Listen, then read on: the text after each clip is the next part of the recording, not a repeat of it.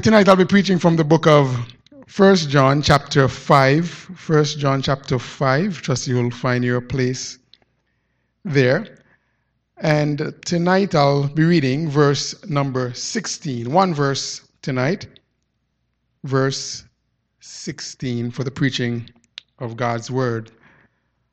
The Bible says, if any man see his brother sin a sin which is not unto death, he shall ask, and he shall give him life for them that sin not unto death. There is a sin unto death. I do not say that he shall pray for it. Let us pray. Father, we thank you so much for your word. Thank you for the blessing of knowing that you love us and you sent your son to this earth to die on Calvary's cross so that we can have life and have it more abundantly. I pray tonight that as your word goes forth, that you would use it to strengthen each and every heart and challenge, provide conviction where needed, and in everything that's said and done, that your will would be accomplished in our hearts and our lives for your honor and for your glory. Give me the words you'll have me to say, cleanse me of sin, empty me of self, fill me with your precious Holy Spirit, that I may preach what thus said the Lord. Thank you again. Take full control. In Jesus' name I pray. Amen. Thank you so much for standing. You may be seated. With the advent of technology and the ability to perform so many functions without being physically seen, I believe that you would agree with me that fraudulent activity is on the rise. To avoid being exploited, companies and businesses are having to dedicate a significant amount of time and significant portions of their budget to what is called internet security, or in general, security. Procedures and systems must be put in place to ensure that emails, transactions, documents, signatures, and even money, that they are all authentic. But let me also say that companies are not the only entities that are having to do this, but even us as individuals are having to do this some time ago, not too far in the distant past, is I received notifications, multiple, that my email account was being accessed from places halfway around the world. Received a notification that my email was being accessed from Russia, Malaysia, Hong Kong.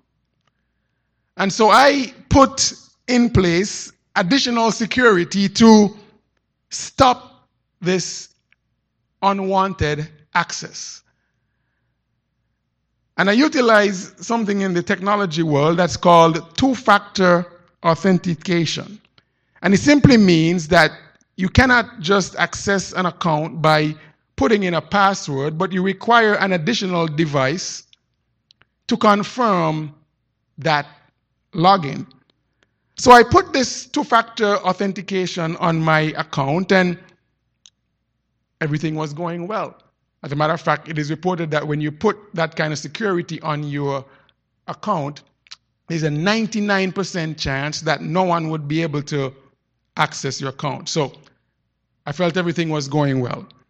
And then lo and behold, uh, about a month later, I received another similar email notification that my account was being accessed again by some unwanted access in a remote part of the world. I was totally shocked. I was blown away. But what I noticed when I examined the email much more closely and paid attention to the sending email, I noticed that the sender had changed one letter in the email, pretending to be the email vendor when they were not.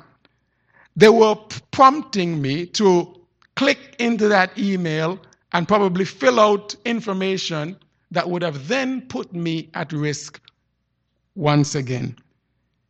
If I had not detected that that email was coming from the wrong source, I could potentially have been hacked once again. Proof of genuineness is very important. None of us like to be fooled, to be tricked, to be hoodwinked. So there are times when you have to determine whether something or someone is authentic in order to avoid loss.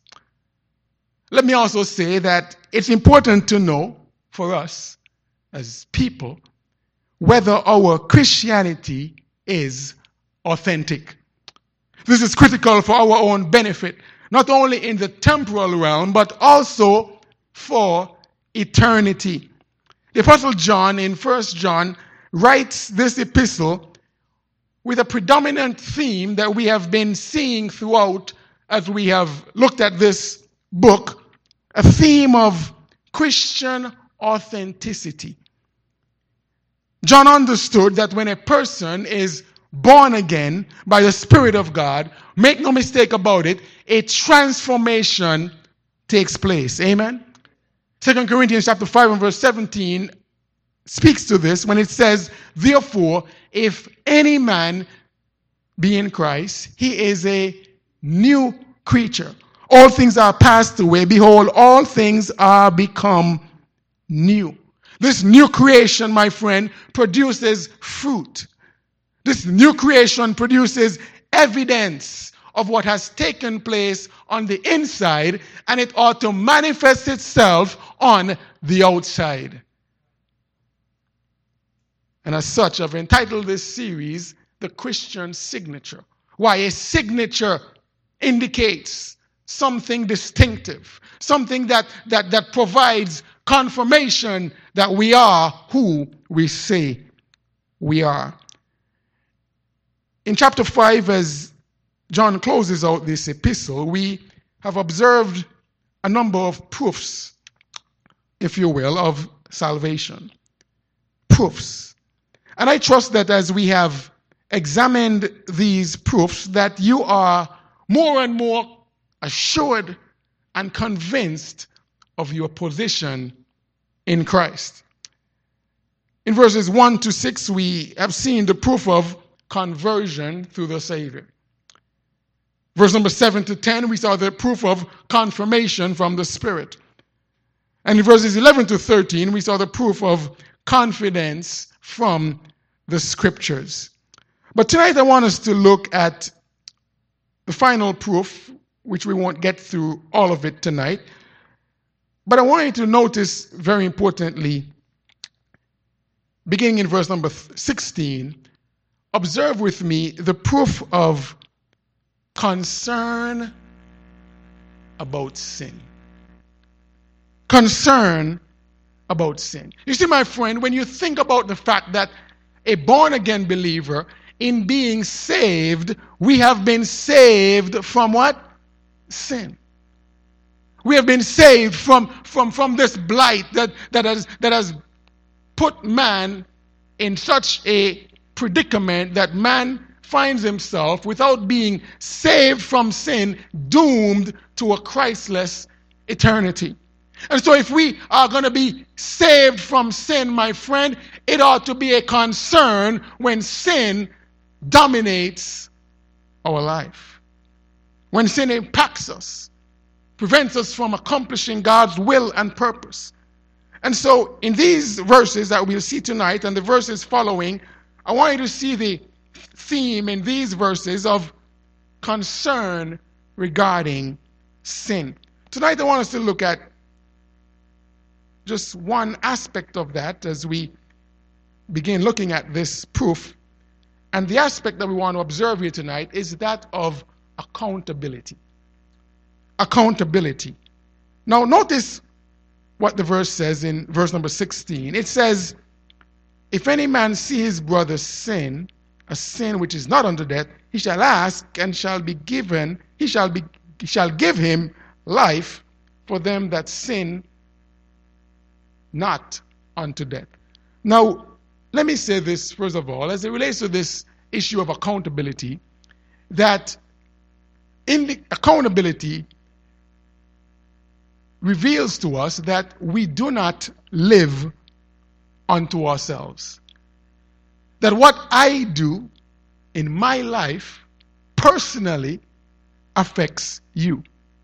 And what you do in your life personally, as it relates to this matter of sin, my friend, it affects me. It affects all of us. Why? Because we are all on the same team. Think of a cricket team. You think of a bowler. That bowler is running in and exerting a great deal of energy and effort on behalf of the team. And while that bowler might be credited with a wicket, that bowler, for the most part, cannot be successful unless the fielders and the members of his team field well, catch well, to support him in attaining a wicket.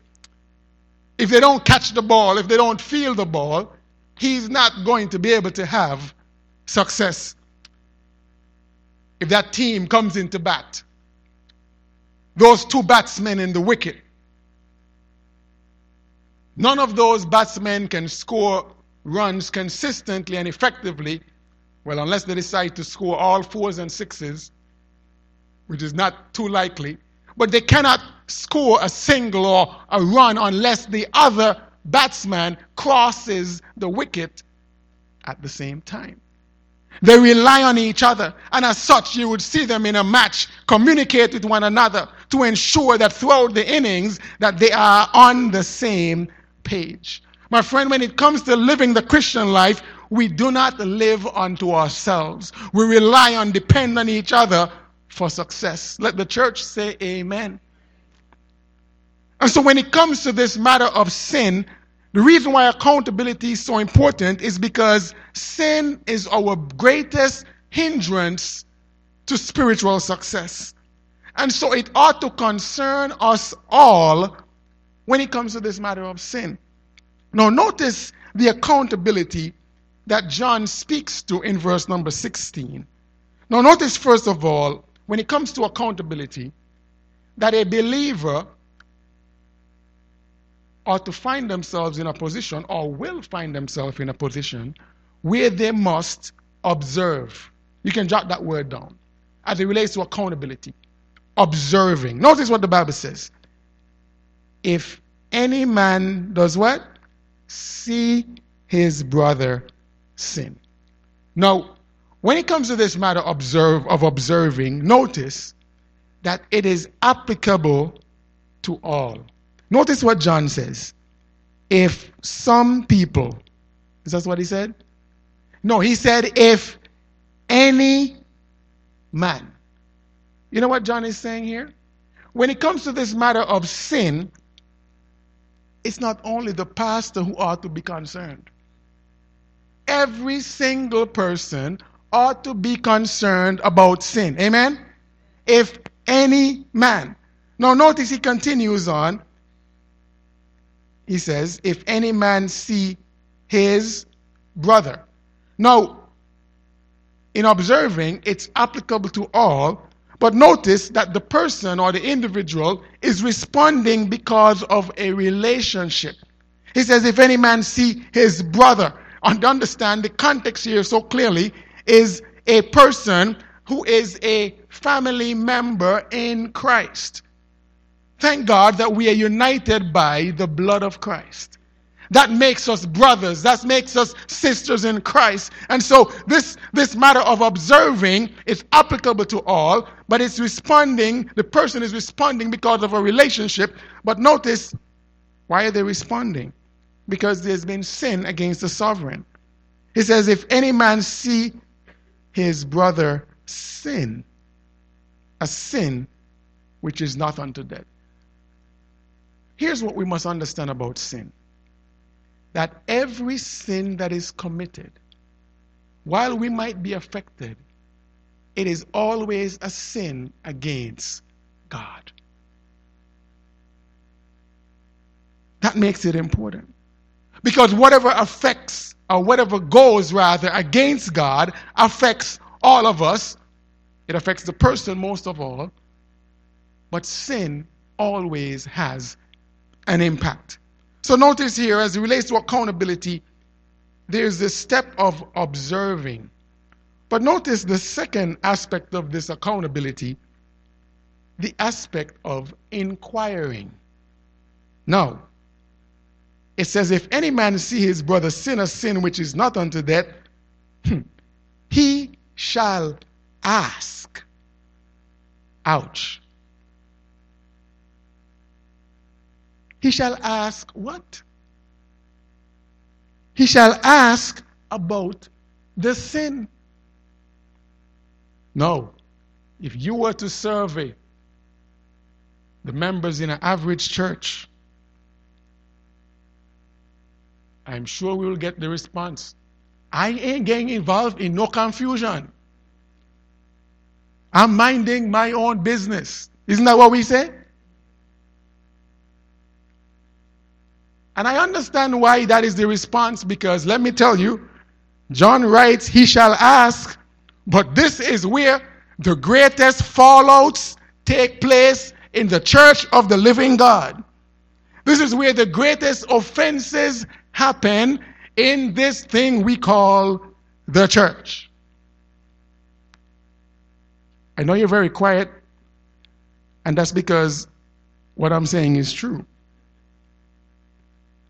Because we know if you ask, a variety of different responses that you're likely to get.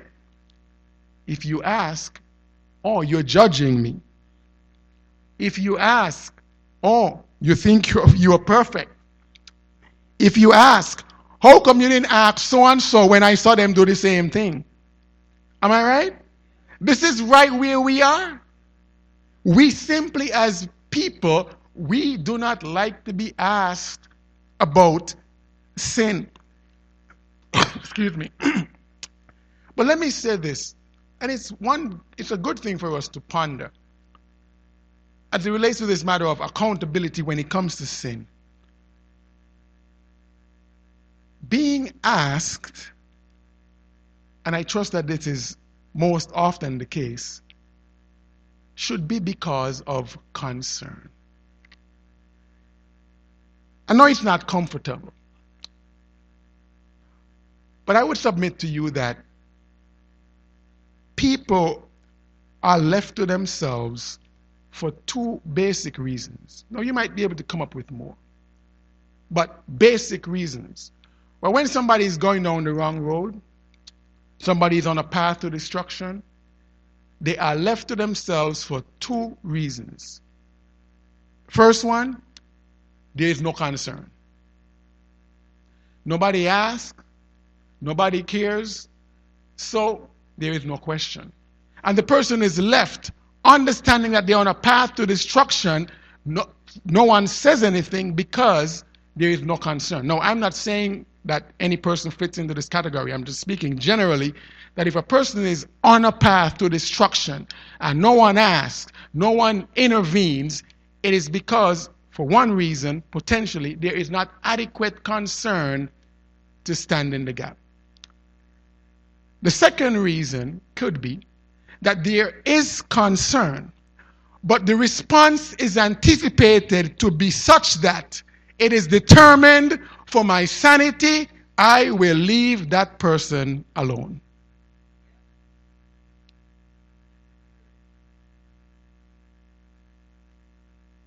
It could be at times that the individual might not be the right person to ask. But ultimately, there would be generally a feeling that the person will respond negatively. But notice, John is here giving what I see as a command. He says, If any man see his brother sin, a sin which is not unto death, and he'll speak to the, the aspect that there is a sin unto death, but we want to emphasize tonight just on the aspect of sin. He's saying he shall ask or he should ask. Why? Because there ought to be a concern about the impact of sin on our life. Now, we don't like to inquire, do we? It's uncomfortable. It, it, is not a fun task. We prefer for somebody else to do it. Am I right? That's just how it is. But it's a part of accountability. It shows concern for a person who, who will be affected negatively by this problem we call sin. But John speaks to it. He's saying a believer, a child of God, ought to have concern about sin, my friend. Speaks to this issue of accountability. That there is the aspect of observing and inquiring. But notice, very importantly, and don't miss this, it's not inquiring to be nosy, as we would say. It's not inquiring to be critical. It's not inquiring to beat someone into the ground, but it's inquiring in order to assist. Notice what John says. If any man see his brother sin a sin which is not under death, he shall ask. Look at the conjunction. And he shall give him what? Life for them that sin not unto death. Why did John describe this action as giving life? In assisting. Because John understood that to direct someone away from sin is to give that person life. To provide godly counsel, my friend, is to give someone life to help by strengthening a brother or sister by mentoring in the Word of God. And what thus said the Lord is to give life. But understand this aspect of giving life, mark it down, it is a two way street. Now, if you have gone to the hospital and you have received an IV, you would know that when you go, they don't hold you down and bolt you to the bed with chains and force that IV into your body.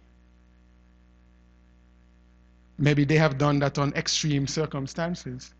But when you go there, the nurse expects you to respond to her request. They might make a request like, make a fist.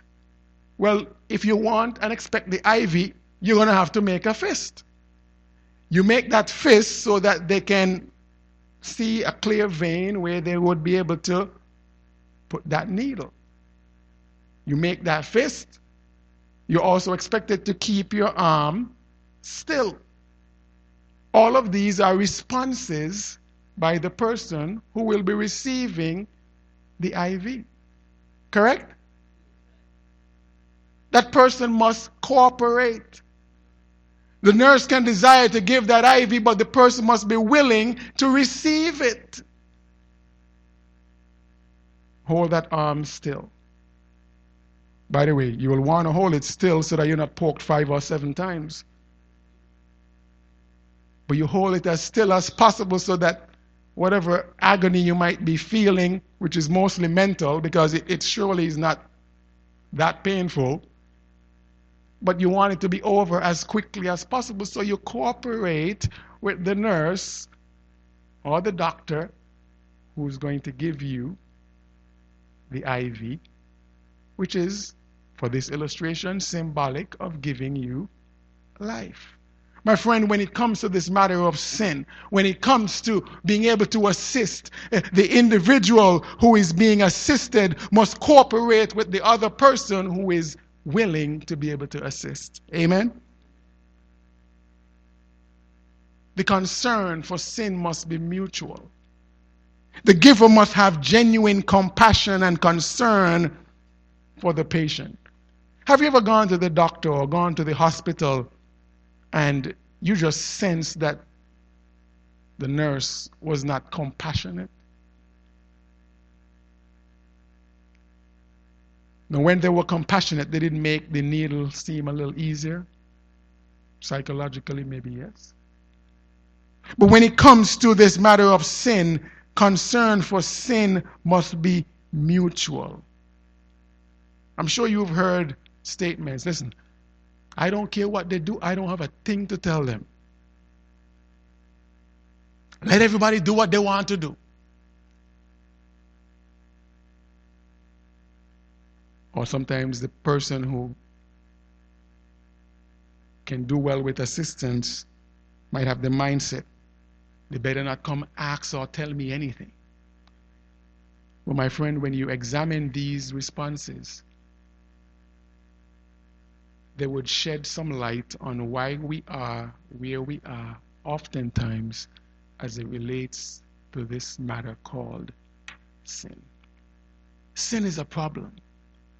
And John speaks to it here as it relates to a proof of our salvation that we ought to have a genuine and healthy concern for sin, not just in our own life, but in the lives of our brothers and sisters in Christ. Addressing matters of sin is probably the least enjoyable task for a pastor or a leader because it's not fun. Anybody who takes pleasure in, oh, thank God I catch them now, that person doesn't have concern and compassion for what sin does to a life.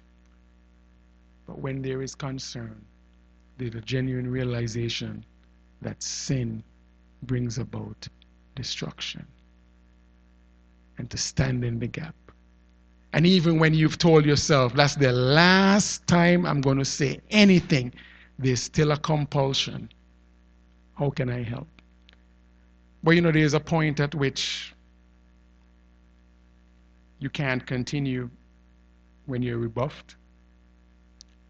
You know, even in first in Paul's letter to the church at Corinth, he said, "Turn over that one to Satan for the destruction of the body, that the soul might be saved in the day of judgment. Even the Apostle Paul, in addressing sin all throughout 1 Corinthians, understood the proverb or the truism. You can lead a horse to the water, but you cannot make it drink. But at the end of the day, every believer, a child of God, we have been saved from sin. Sin that put Jesus on the cross. Sin that caused him to bear the weight of the world and to suffer such a gruesome death that ought to help us to recognize the awful reality of sin and to have a healthy concern for it. And I trust that that concern for sin is alive and well in our lives. And not just sin in the lives of others, but that we are true to ourselves and detect it, recognize it in our own lives. And as Jesus said in the Sermon on the Mount, be able to see it even more clearly in our own lives so that we can have the clarity to be able to help and assist in the lives of others.